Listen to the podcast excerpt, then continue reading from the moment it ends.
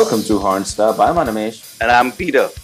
And if you are clued into the punk, hardcore, or metal scenes in Asia, well, unless you've been living under a rock, you've had to have heard of Unite Asia.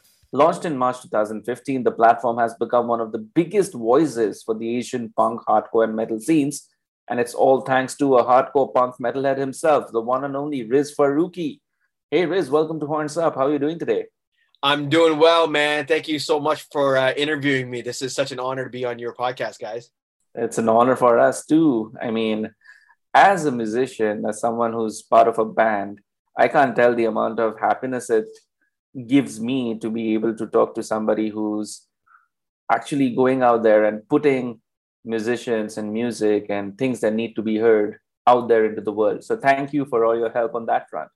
Yeah, I mean, that, thanks for mentioning that. I think that's an important part of what I do as well. That, and that's why I think a lot of bands do find it kind of a, a respectful kind of resource because they know that I come from playing in bands. Like I'm not like this like guy who's sitting in an office and does stuff. Yeah, like I'm actually out there making music every day.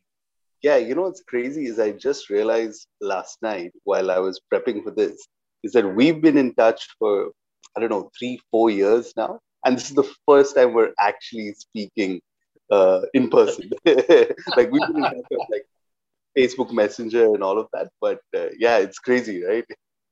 It is, man. I mean, the world that we live in right now, the fact that we can just meet each other online and actually become really close, have, you know, good friends and, you know, just keep in touch with each other, but you've never met that person It's just the beauty of this whole underground punk rock, hardcore metal thing. You know, that's the beauty of all of this. Yeah but you know there's so much uh, to talk to you about i mean uh, animesh did like a short introduction but you know what we're going to straight uh, cut to the chase about your latest act which is uh, regret so how did you get Agus, who was part of your previous band, uh, King Ly Chee, and also Kuro, who was part of uh, Oi Squad, Defiance Come, and many more bands. How did you get them to be part of a band with you? Yeah, I mean that's a great question. Thanks for doing your research, huh?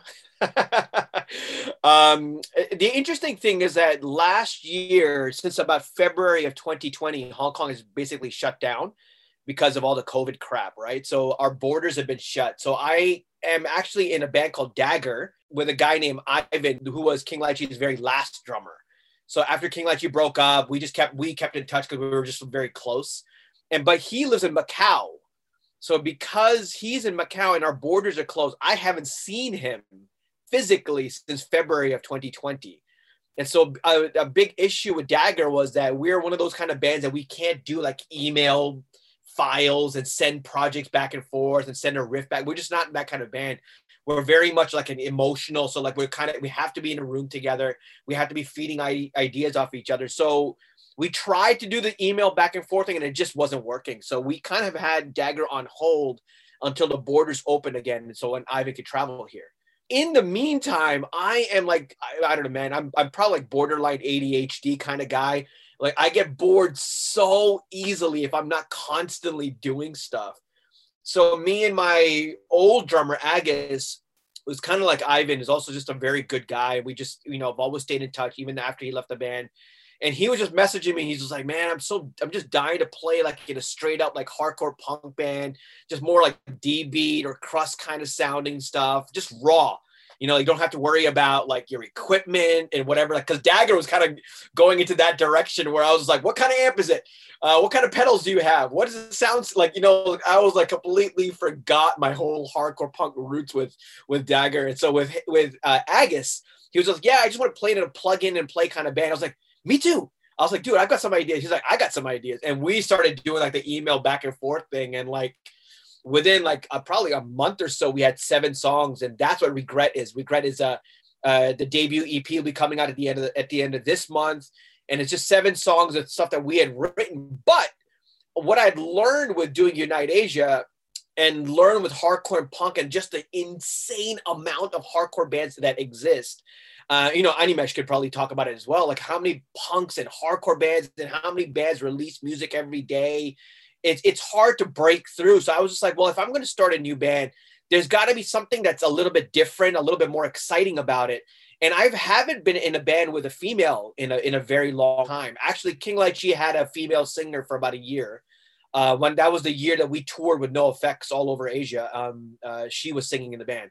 And so when I started this band, I was like, man, I need to get like I want a, like a different voice, a different feeling to it. And so my friend Kuro, uh, she plays bass, like you were saying, in a lot of punk rock bands in Hong Kong, and she kills it on bass, dude. She's so good.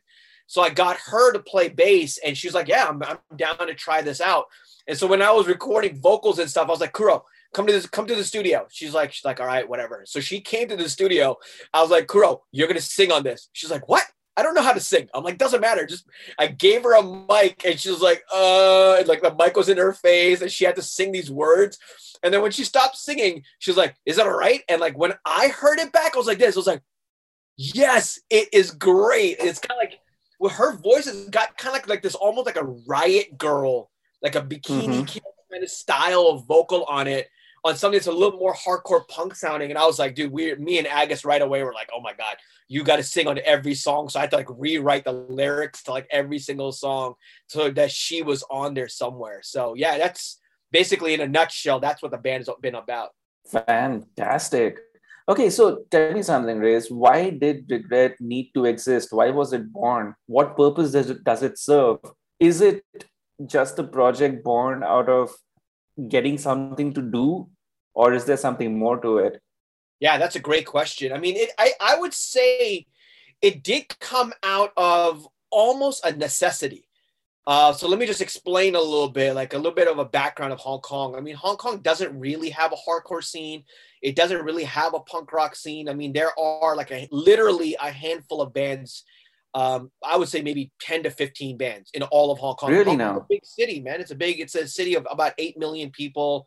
It's got history in heavy music. It's got history in punk rock. I mean, it's just the fact that there aren't that many hardcore punk rock bands is always, it's always kind of like it's just sad to me. It's just a very tragic kind of thing, especially with all the all the stuff that's going on in Hong Kong for the past couple of years. Like, um, there's been a lot of political turmoil, a lot of social turmoil, all stuff that should just like give birth to like a a legion of like punk rock and hardcore bands, but it hasn't done that.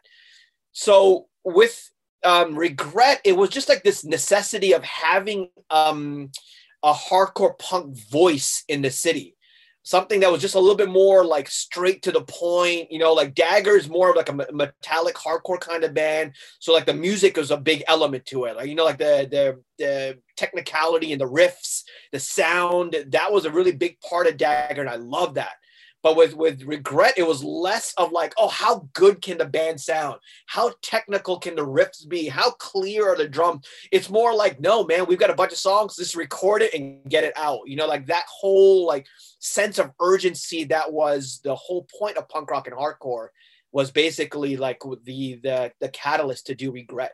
So, Riz, regret is clearly straight out raw, old school hardcore punk. In your own words, it's music that needs to exist because it sends a message out uh, rather than being the technical aspect of it or the wizardry aspect of it or something of that sort, which means I'm assuming that regret is also political, it's satirical, and it's got a lot of uh, commentary. Is there a lot of irreverence as well?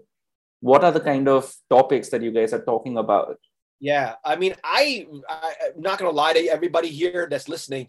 I'm definitely educated on uh, the ethos of hardcore and punk rock. That when I first started hearing about it when I was 17, it completely turned my life around. Because when I grew up, much like most people around the world, I grew up actually on metal. You know, I mean, I like that was the kind of music that really got to first in Hong Kong. That's because we don't we didn't have a punk rock hardcore scene back then. It was I'm talking about late 80s, early 90s. We didn't have that stuff. So the music that was accessible to us here was of course metal because metal by then was on like major labels and stuff like that. So I grew up on like Motley Crue, Guns N' Roses, Anthrax, you know, Slayer. And I'm like, I've been playing guitar since I was nine. So lyrics uh, never mattered to me. I never cared Amen, about Amen, brother. Amen. Right? I mean, I had no idea. Like Slayer singing about Angel of Death and South of Heaven, you know, like all the satanic stuff. And I'm Muslim, you know what I mean? Like, I don't care. I don't give a shit about what they're singing about. All I cared about was like the riffs and like the beat. All I wanted was like when I put my music on my headphone, my gigantic headphones on my Walkman, like I just wanted something blaring in my ear so I could forget about being a Pakistani growing up in Hong Kong, going to an international school with white people, and how I didn't fit in in any of those. And I just wanted something that could just be like soothing, like mentally soothing. So that's all I cared about. So all the way up to like maybe 17, when I finally went to the states uh, to go to college uh, in Massachusetts. I went to go see. Um, even then, actually, the first band actually I went to go see was Bad Religion, which is like you know, hopefully people know like legendary punk rock band. But by then, Bad Religion was enormous, dude. So they played in a place, and I swear there must have been like a thousand five hundred people. So there was this kind of like untouchableness about Bad Religion. So I didn't really think much of it. Actually, let me go back a little bit. Uh, the first show I actually saw, and I'm not joking, like I told you, like I grew up on metal. The first show I saw in the states was uh, Napalm Death and Obituary together at a Fucking show. awesome. Um, and right Wow. and prior to that show, uh, and this was '94, I'm talking about. So prior to that show, I had never seen an international band before because no one came through Hong Kong. Nobody. I had never seen a show before. I'd played at shows. I've seen like local bands play, but I'd never seen that before. So I didn't even know the idea of flyer and looking for flyers and looking for shows and like newspaper listings. I had no idea about any of that, no sense. So I remember sitting in a dorm in Massachusetts and I just moved there. So I didn't know people. And like one of my, like someone that I'd met was this the hippie guy, straight up hippie, like complete hippie, like Birkenstocks, Grateful Dead t-shirt, like smell like weed, had the long hair. Um, and he was sitting in my dorm room and he was looking at one of those free newspapers that had listings in it. And he was just like, oh, he was like, oh, look at all these bands playing. I'm like, what do you mean? He's like, oh, yeah, I know these listings in the back tell you what bands are playing nearby. I was like, oh, okay. I had no idea what he was going to say. And then he's like, oh, wow, what is, this is weird. There's a band called Napalm Death and Obituary playing. And I'm like, what? He's like, oh, no, do you know them? I'm like, yeah, I, I do. What are you talking about?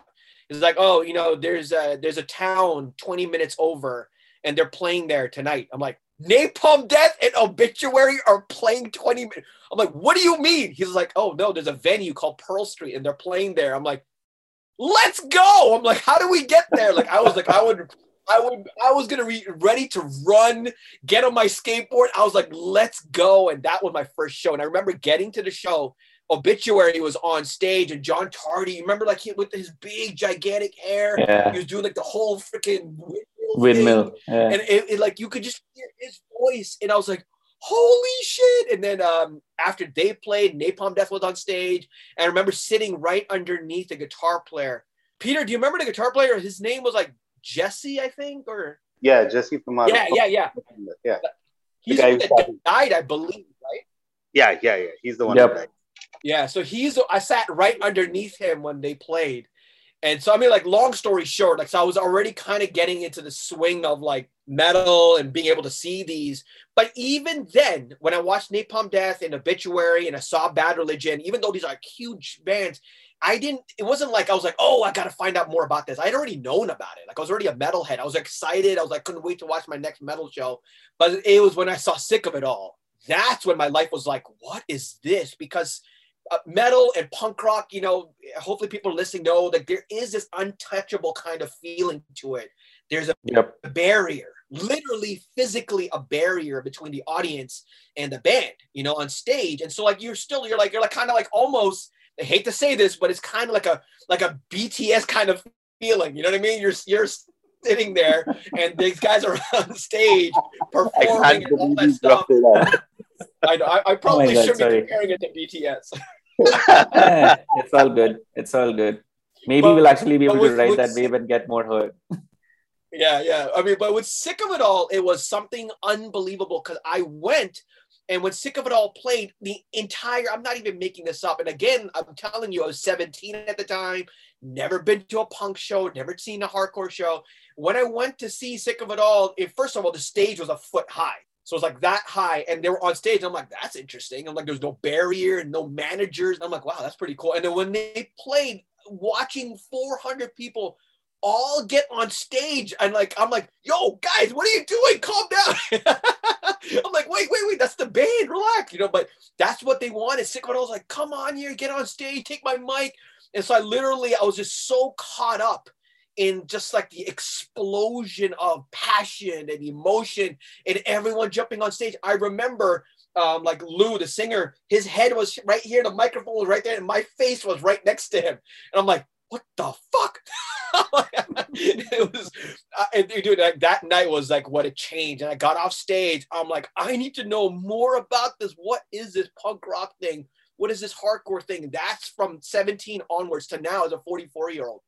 The DIY ethos, the punk rock ethos, the hardcore ethos is embedded in everything I do. So long answer, sorry, Animesh, is that regardless of what kind of music I play or what activity I'm involved in, it has to have a social consciousness. It has to have a political consciousness because of that learning. I read and devoured every zine that was released at the time, every band, and even to this day, any band that speaks to me the most are that hits me at that level are bands that are taking, you know, they're using their platform to talk about social issues or political issues, talking about LGBTQ rights, um, you know, racism, women's power, feminism, like that type of stuff is so important to me that if I'm going to be playing in a band, I, I will continue to be talking about that type of message. Mm, that's interesting, which means uh, that you're from an ideology that essentially music needs to be uh, used as a form of spreading a message. Is that what all art should do? Is that yeah, the purpose of art? Yeah, great question. I think it depends on, on the type of art, the type of music, the type of dance, whatever the type of art is. I don't think art art can be defined, right? I mean, it should be free. It should be for whatever purpose it is. Um, and, and art should just be like, well, I'm going to put it out there. Um, it was a self-expression, right? It was a it was a, a moment for me to use the music or use my words or whatever it is to express myself. And then how you consume it is up to you. So no, I don't. I, I think it's it can't be defined. I just think for in terms of punk rock and hardcore though, that's different. I feel like if you're a, if you're a so-called hardcore band or a punk rock band, I do feel like your your music has to be about something. Like your lyrics have to be about something, or what what sets you apart from everything else. You know what I mean? Like I think that is the only way, the closest I could get to putting some sort of parameters around art is that if you claim to be punk rock and hardcore, like you your lyrics have to be about something, even if it's something personal. Like you're addressing it something that you've experienced, a life experience that you've had, or some sort of self identity crisis that you've had, actually, that is something. You know, that is a content that if somebody else listens to it, they feel some sort of like connection to you. You know what I mean? That's so. Yeah, I mean that's the only way I could. I think I could answer that question. I want to ask you about the track "We Exist." I mean, clearly it highlights you know the ethnic minorities around the world. So since you talked about you know Hong Kong and growing up there, what was it like growing up uh, as a Pakistani immigrant? Yeah, I mean, Hong Kong is a very interesting city with like, uh, you know, it's almost got 200 years of history. You know, so nothing compared to India, of course, right? But uh, in Hong Kong, we it's it's very much a Chinese city. Even uh, but prior to the handover to China, it was already going more in this direction. So, like, you know, if we're talking about like percentage, um, I think the most recent consensus was like uh, 96% of Hong Kong is Chinese, 4% is everybody else. You know, literally everybody else. Even though wow. Hong Kong has this, you know, a portrayal of being a very international city, which it is, you know, it's a very international city. But I mean, that's the the reality of life here. So for a lot of us, like ethnic minorities and like our ethnic minority groups are mainly like Pakistani, Indian, Filipino, Nepali. These are like the biggest groups indonesian most recently as well are the biggest like ethnic minorities and to me what i mean by ethnic minority i don't mean people who've recently come here uh, and started living here. I mean, people who are born and raised in Hong Kong, you know, they've lived here their entire lives for generations too. Like my dad was first generation and then I was second generation. So home is Hong Kong, you know, but growing up here, like to a lot of local Chinese, they don't think it is, you know, so they'll come to me and they'll be like, Hey, so man, so, uh, you know, when do you go home? I'm like, what, what do you mean by home? They're like, you know, wherever you're from. I'm like, and I'll, I'll name the place that I grew up in, in Hong Kong called Sha Tsui I'm like, that is home to me. They're like, no, no, no. We mean you're, you're home. Like, I'm like, I, am like, do you mean like where my family is from? They're like, yeah, where your family's from. I'm like, Karachi. They're like, yeah, Karachi. So how often do you go? I'm like, never. I don't live there. I live, you know what I mean? Like, it's just that kind of uh, attitude, which is okay. I mean, that doesn't equate to racism at all. But my upbringing was uh, surrounded by a lot of racist kind of like stereotypes, you know. Um, and you know, I didn't really speak Cantonese growing up too, so people would just be frustrated with that. I didn't start speaking Cantonese until I was 21. But I mean, I understood it and all because I've lived here my whole life. But it's just just idiotic stereotypes. Like, you know, people wouldn't sit next to me on the train in Hong Kong, or things like Indians and Pakistanis have like a certain smell or whatever it was. You know what I mean? That kind of just idiotic mentality. Like when my parents and I would go into like a Chinese restaurant in Hong Kong, they, you know, like I just had this, I remember like people stop eating and we'd walk in and they'd be like, oh, why are they here? Like that kind of attitude.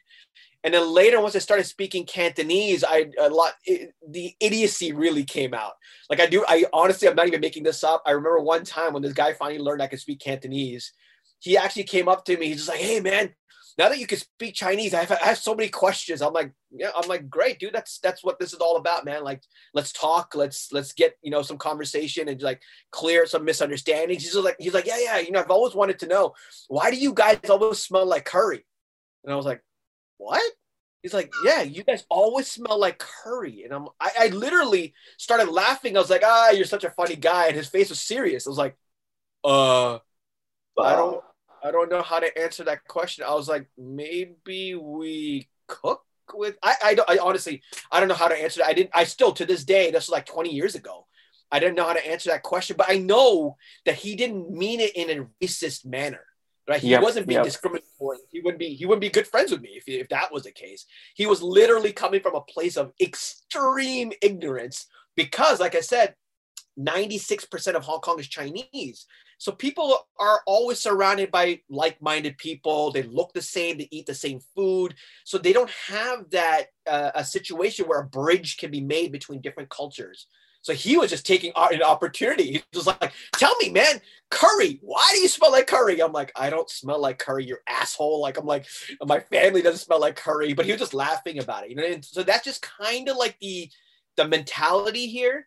But then in terms uh-huh. of like you know singing about it and and talking about it, you know, even with my old man King Chee, like it was always like brought up in our lyrical content, but definitely in interviews. Like I made sure I brought it up and stuff like, you know, like we do as brown skinned Chinese Asian people, not like the lighter skin, but as brown skinned Asian people, we are at the very bottom of the ladder, no matter where you are on this planet. You know what I mean? So for, as a Pakistani, like I immediately when I saw a Filipino or Nepali, I was like, hey, brother, what's going on? Come on over here. You know, it's like kind of how, you know what I mean? Like it's just like because because us brown people were always like kind of like not I wouldn't say targeted, but like crap happens to us. Like brown people don't get um, you know, if we're like looking for a home to live in, uh, the local property agents, we're the last people that they will allow to rent out property to. You know, like on the phone, like I have to make up a name. Like, hey, my name is John. You know what I mean? And they're like, oh, hey, John, what's up? Come on over. And once they see me, they're like, oh, uh, uh, no, sorry, that property that was that was gone, man. They rented it out a couple Holy days. Shit. Like, okay. about, man?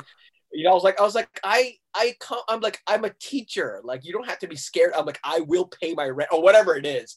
He's like, hey, it's not me. It's just a landlord. And then like the the neighbors might the have neighbors. Yeah.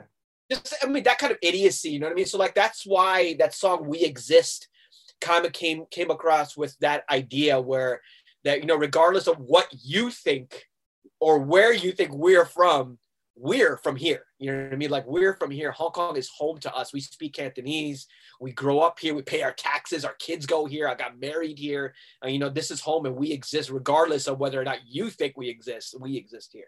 Fantastic. So after we've heard so much about that song, let's just play We Exist so that our listeners can actually get an idea of what the song is and what the song is about. Is that all right? Do you want to introduce it, Riz? Sure. Uh, yeah. So this is the first taste of my brand new band called Regret from Hong Kong, and uh, the song's called "We Exist." And in the song, I actually got a bunch of ethnic minorities from Hong Kong to sing on. I mean, I sing the Urdu line, the first one. Then I've got a friend who sings the Tagalog, the Filipino line, the second one, and then we got a Nepali guy. And the Nepali guy's the most interesting one because he's not a singer. He just grabbed the mic and just let loose, so you can hear like it's all out of time. Oh, like he doesn't come in on the first beat, but we kept it because because it was just so like legit and authentic. So I yeah. hope uh, everyone enjoys the song.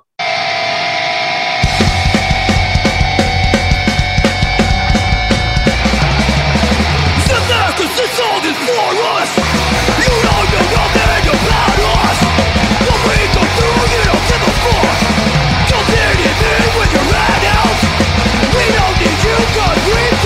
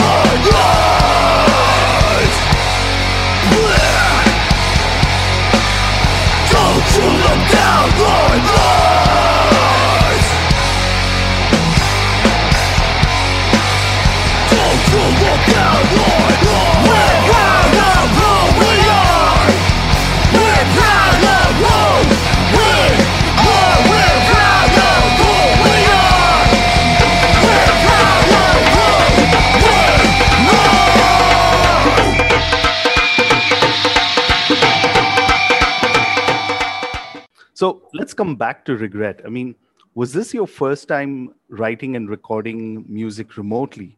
And how hard did you find it to adjust to this new process?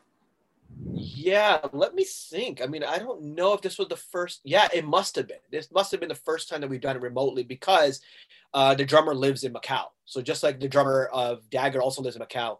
So we did do a lot of like file sharing. Um, but I do remember like when we were ready to record the EP, my drummer was like, "Hey, so I'll just program the drums." I was like, "No, you won't." like, no, you won't. You're gonna get into a studio and you're gonna record. Oh drums Oh my God. Bro. We're not doing this, any of this programming drum stuff. And I mean, of course, he was like, he was just joking around. He knew my answer. I mean, he's known me for like 10 Yeah. plus. Of course, of course. I'll get in the studio, we'll record it, we'll bounce the tracks back and forth. So yeah, I mean, like the it is uh, an exciting part of the world we live in that you can still create art. You know, in, regardless of whatever whatever situation you're in. So it worked. I mean, luckily we just all get along, so it worked. What really at the moment do you think is the long term plan as such for Regret? Have you guys talked about that? Yeah, I mean, for sure is, is to start playing shows, right? I mean, like that, of course, for hardcore punk rock is that's the beauty of it. I mean, like I said Yeah. earlier, like had I um had I not seen Sick of It All with my own eyes, I probably I'm not even gonna lie to you, as a metalhead, like is that um had I not seen Sick of It All live, I probably would never have gotten them, like understood their the power in their music, honestly. I mean, I'd heard Sick of It All prior to that when I was in Hong Kong. Uh, the first record was Blood, Sweat, No Tears, is what I heard, but like I, it didn't click. It didn't connect with me. Yeah, it doesn't click. Yeah, yeah, time. I was like, why does it sound so bad? You know, like why it sounds sounds like a bunch of power chord. You know what I mean? Like the typical response of a metalhead was my response was, and when I saw it live, that was like, oh, I get it now. It's True. it's it's power chords because they're not wasting time. You know, they're not sitting there in the studio and be like, oh, let's change the note. If we change that third note to a B flat, what it like none of that shit. It was just more like na na na na na na. All right, good. Next song. You know what I mean? And And, and, and it was one's a, it was the power of seeing it live. Yeah, what was and, that, no- Peter? and I said no one's fighting over like, hey, I didn't get my solo time and all of that. I need to show Yeah, off. you're- right, right. I mean, Yeah, it's not a over- fest. yeah. Yeah. And you're not overthinking it, which is it's got its pros and cons. You know what I mean? Like I think metal bands when they do overthink stuff, it's fine.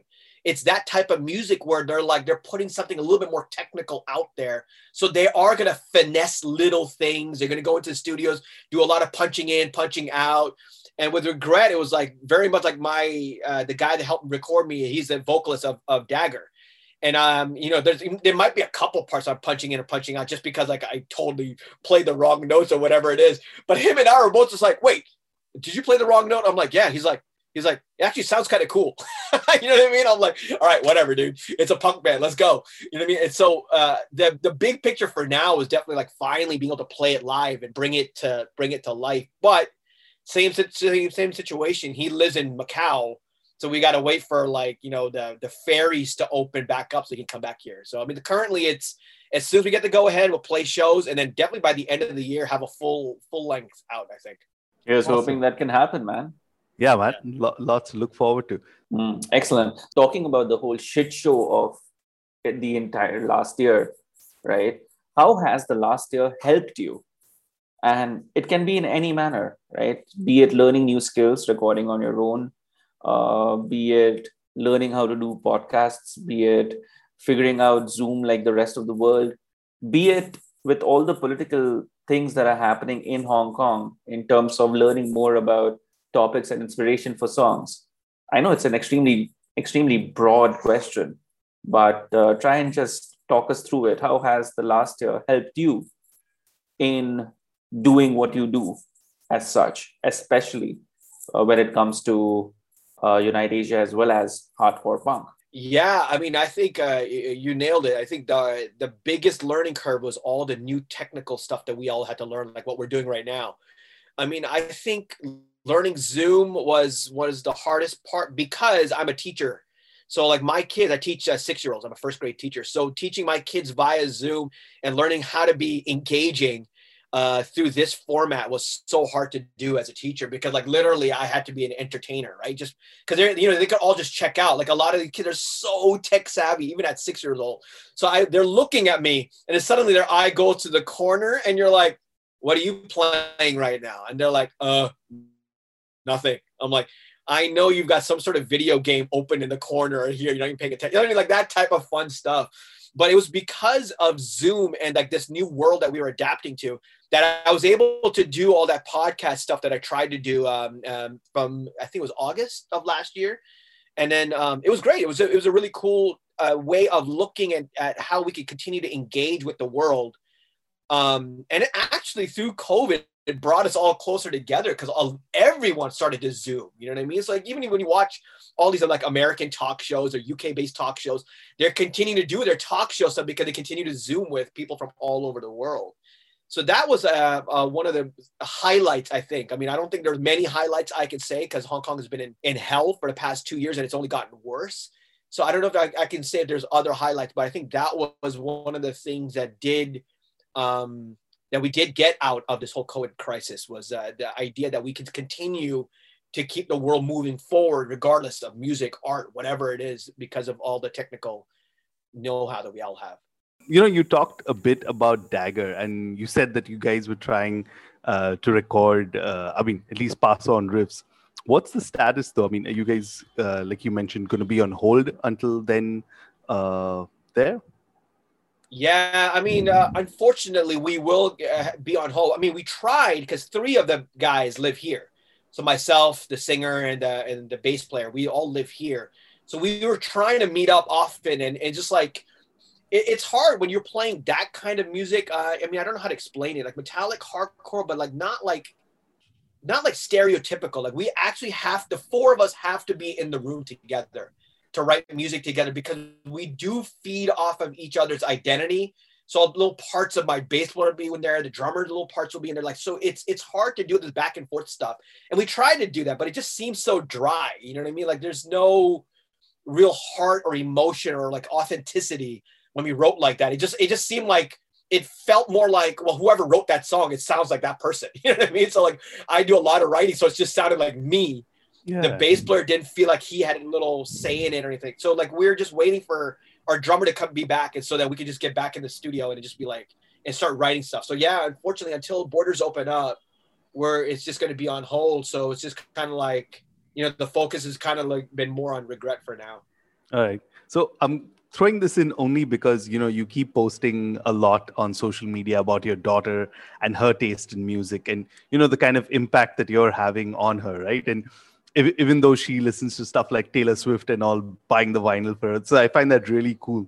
Uh, but i must ask you then what does she think of regret? Have you played any of the songs for her yeah, you know it's really funny. She, um, because uh, she's nine now, and uh, you know ever since she was born, like I always had like records out, vinyl, music, whatever it is that she listens. To, but I've never like pushed heavy music on her, man. Like my going, uh, my running joke with people is like, is that the reason why she doesn't connect with heavy music is because she's happy. You know, I was like, I always say, like, the moment she does like heavy music or connects, I'm gonna have to be like what happened? What happened? What's going on in your life? Tell me what happened in your life. You know what I mean? yeah. That's a great filter. right? It is. It's just the way it is. It's like, well, I'm of course you don't connect with heavy music. You're such a happy kid and life is going well yeah. for you. But um, you know, with her, she yeah, she listens to you know like a lot of like more poppy kind of stuff. Like she loves Dua Lipa right now. But she, it's cool that she at least is is really interested in lyrics right? She's really interested in like what the songs are about. So you know, she and I, as a nine-year-old, and I'm 44, like she as a nine-year-old, she she and I can be like, too bad Dua Lipa doesn't sing about anything.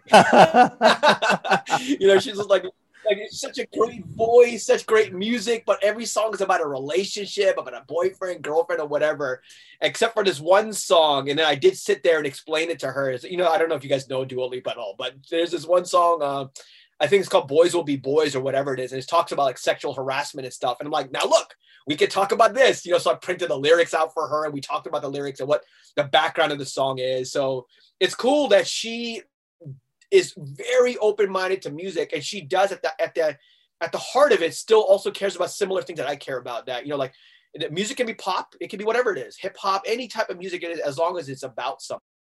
All right, but what did have has she heard uh, "Regret" as yet? Oh, right. That was the question. Sorry. Yeah, no problem. no, man. I think she's heard regret and dagger and King Ly Chee, and it's not her thing. But she does love me a lot. So she's always like, oh, so are we going to listen to regret again? I'm like, just one song. one song. And then we'll, we'll, pass it back to Dua Lipa. awesome. So another cool thing about you is, like you mentioned, you're a school teacher, and uh, I didn't know that you teach first graders. But what do they think of? Uh, like, do they first of all know that you're in a band? Uh, I mean, the tattoos kind of give it away slightly, but what do they think of it? And I mean, they're too young, but do they even know about like you know metal or hardcore at all? I mean, kids have the internet today, right? What are you really teaching them in class? hey, kids, today I'm going to talk to you about the history of this one band called Sick of It All.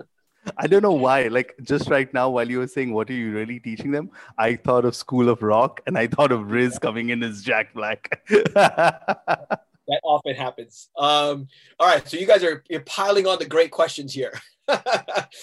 uh, the easy one is, is whether or not the kids know my band. So here, uh, here is a little bit of a story from I think it was when I was teaching second grade a few years ago, and why I don't tell them I play in a band.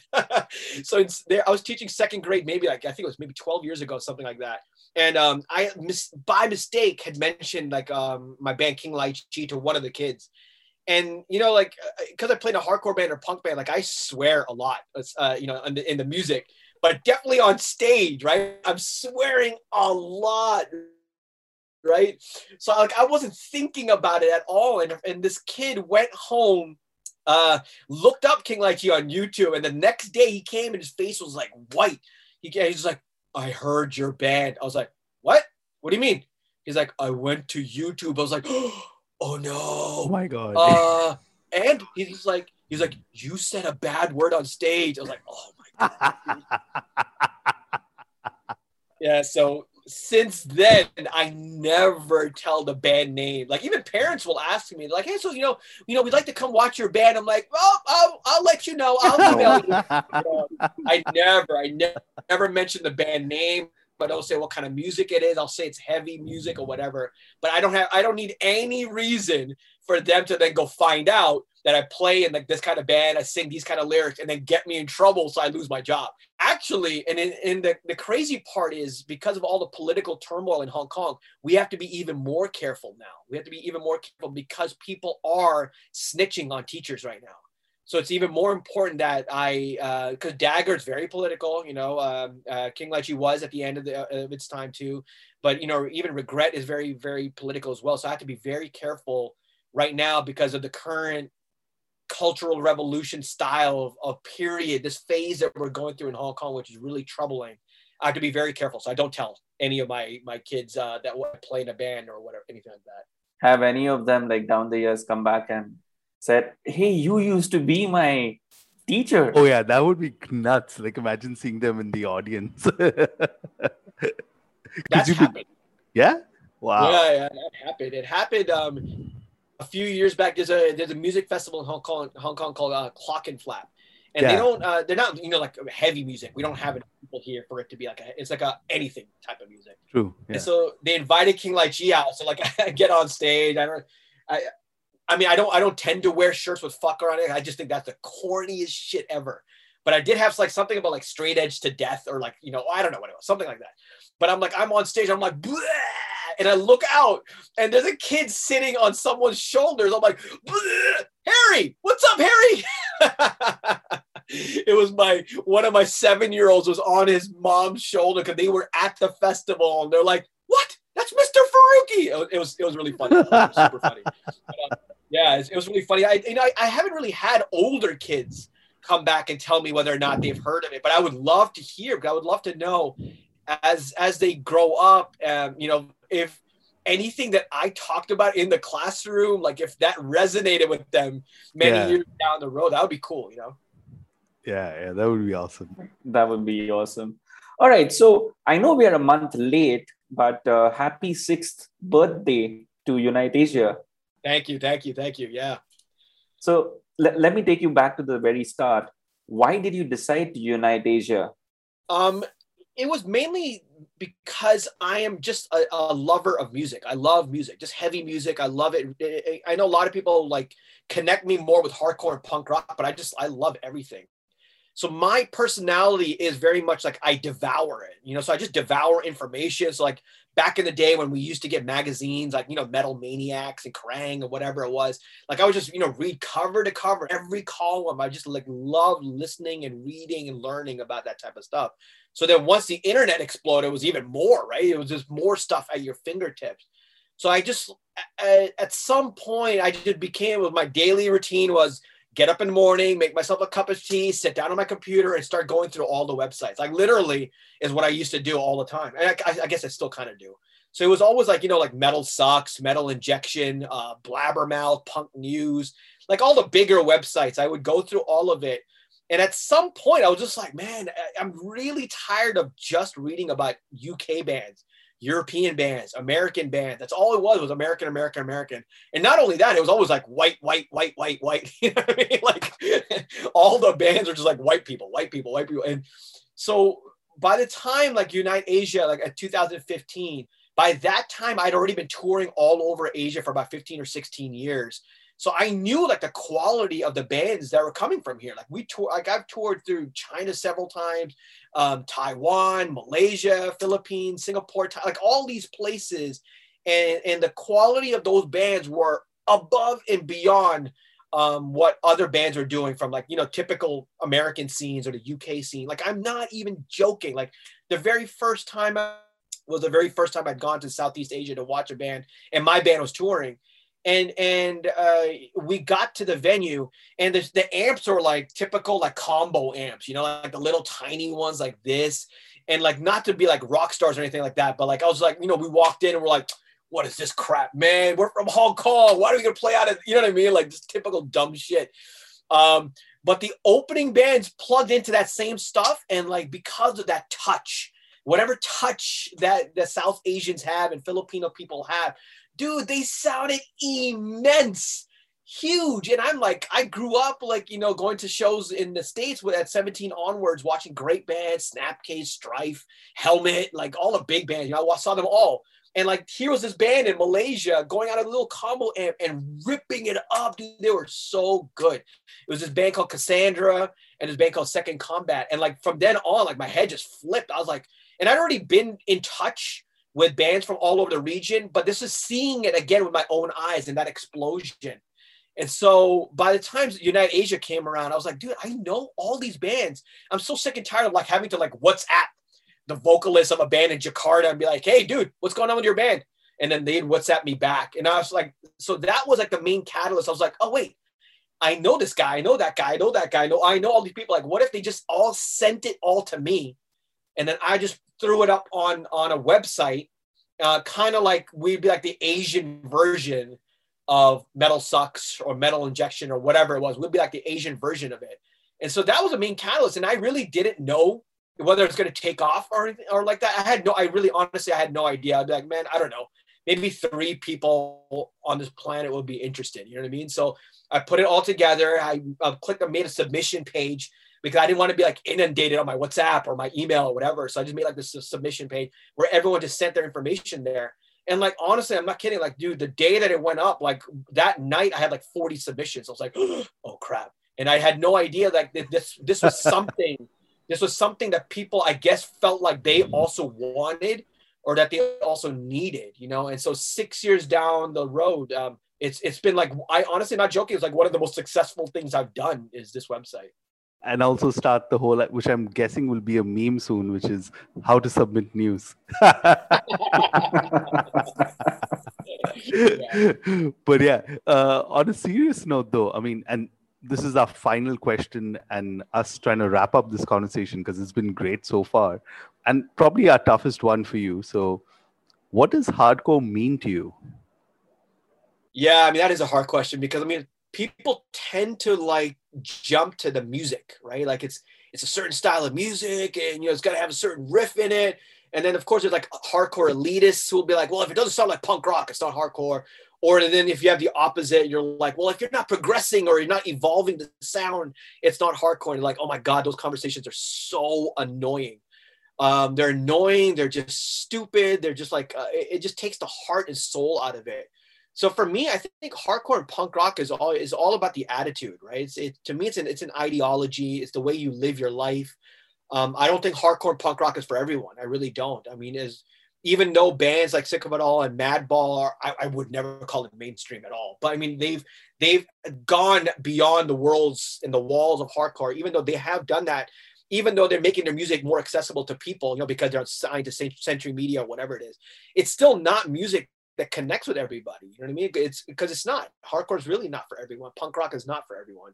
And I just think hardcore it really connects with people who just care about the world they live in right they care about the world they live in they care about their neighbors they care about the you know the poverty that they see every day like even in hong kong you know there's there's a lot of this that goes on and the the injustice the inequity the you know like uh, the treatment of, of lgbtq people marginalized people women I think hardcore punk rock will always speak to those people the most because they're like, oh, there's more people that think like me, and there's an art form that expresses this. It takes all these ideas and like you know puts it into this beautiful package of either art or music or zines or websites or blogs and it continues to try to connect other like-minded people so i mean i don't know i don't know if that was a, a good enough answer or not but I, I can't i really can't pinpoint what hardcore punk rock is beyond an ideology it really is just a way of life you you either are or you're not you know what i mean and i also do think that you there are people who are have the hardcore punk rock ideology in their brain, but they don't even listen to this music. You know what I mean? They're they're yeah. not even involved. They're not even involved with the music. They're not involved with the scene. They don't know what is going on. Like my wife, you know, like my wife is she could not care less about music, man. She thinks all the stuff I do or like all the things, all the shit talking that people do. She's like, who cares? I'm like, you know, like people will be like, oh, you know, that kind of band sounds more like this. She's like, it's all loud. You know, it's just loud music. you know what I mean? but she has, a, she has a very like anti-authoritarian kind of attitude and a way of looking the world. It's constantly challenging the government, and and so that to me is very hardcore punk rock. It's just the way the way people think. Excellent answer. Uh, very teacher-like answer. yeah, full, full marks, full marks. Full marks. On that note, Riz, thank you so much for your time. And though a lot of people already know how to, for those listening to you for the first time, how can they contact you? Yeah, uh, you know, first of all, thanks a lot to both of you for this amazing interview. I just, I always think it's so cool that us brown people are just connecting, regardless of where we're from, you know, what religion, what country. I mean, we got Indians and Pakistanis in this screen. You know what I mean? Like, it's just, it's always so cool. We're just like, dude, who gives a shit about religion? Who cares about the color of your skin? But it's just cool that we're we're making our mark. You know what I mean? So I think it's it's awesome that you guys are doing this. Keep it up yeah, your podcast rules. Um, in terms of getting in touch with me, um, I run a website called uniteasia.org, and then there's a submission button. Click that. That's how you can contact Riz. And if you'd like to, you can reach out to us as well. As always, we're at hornsuppod.com and we're on the Twitter machine at hornsuppod. I am on Twitter at Asmoani. I'm at Trend Crusher. And this was Horns Up. Horns up, guys.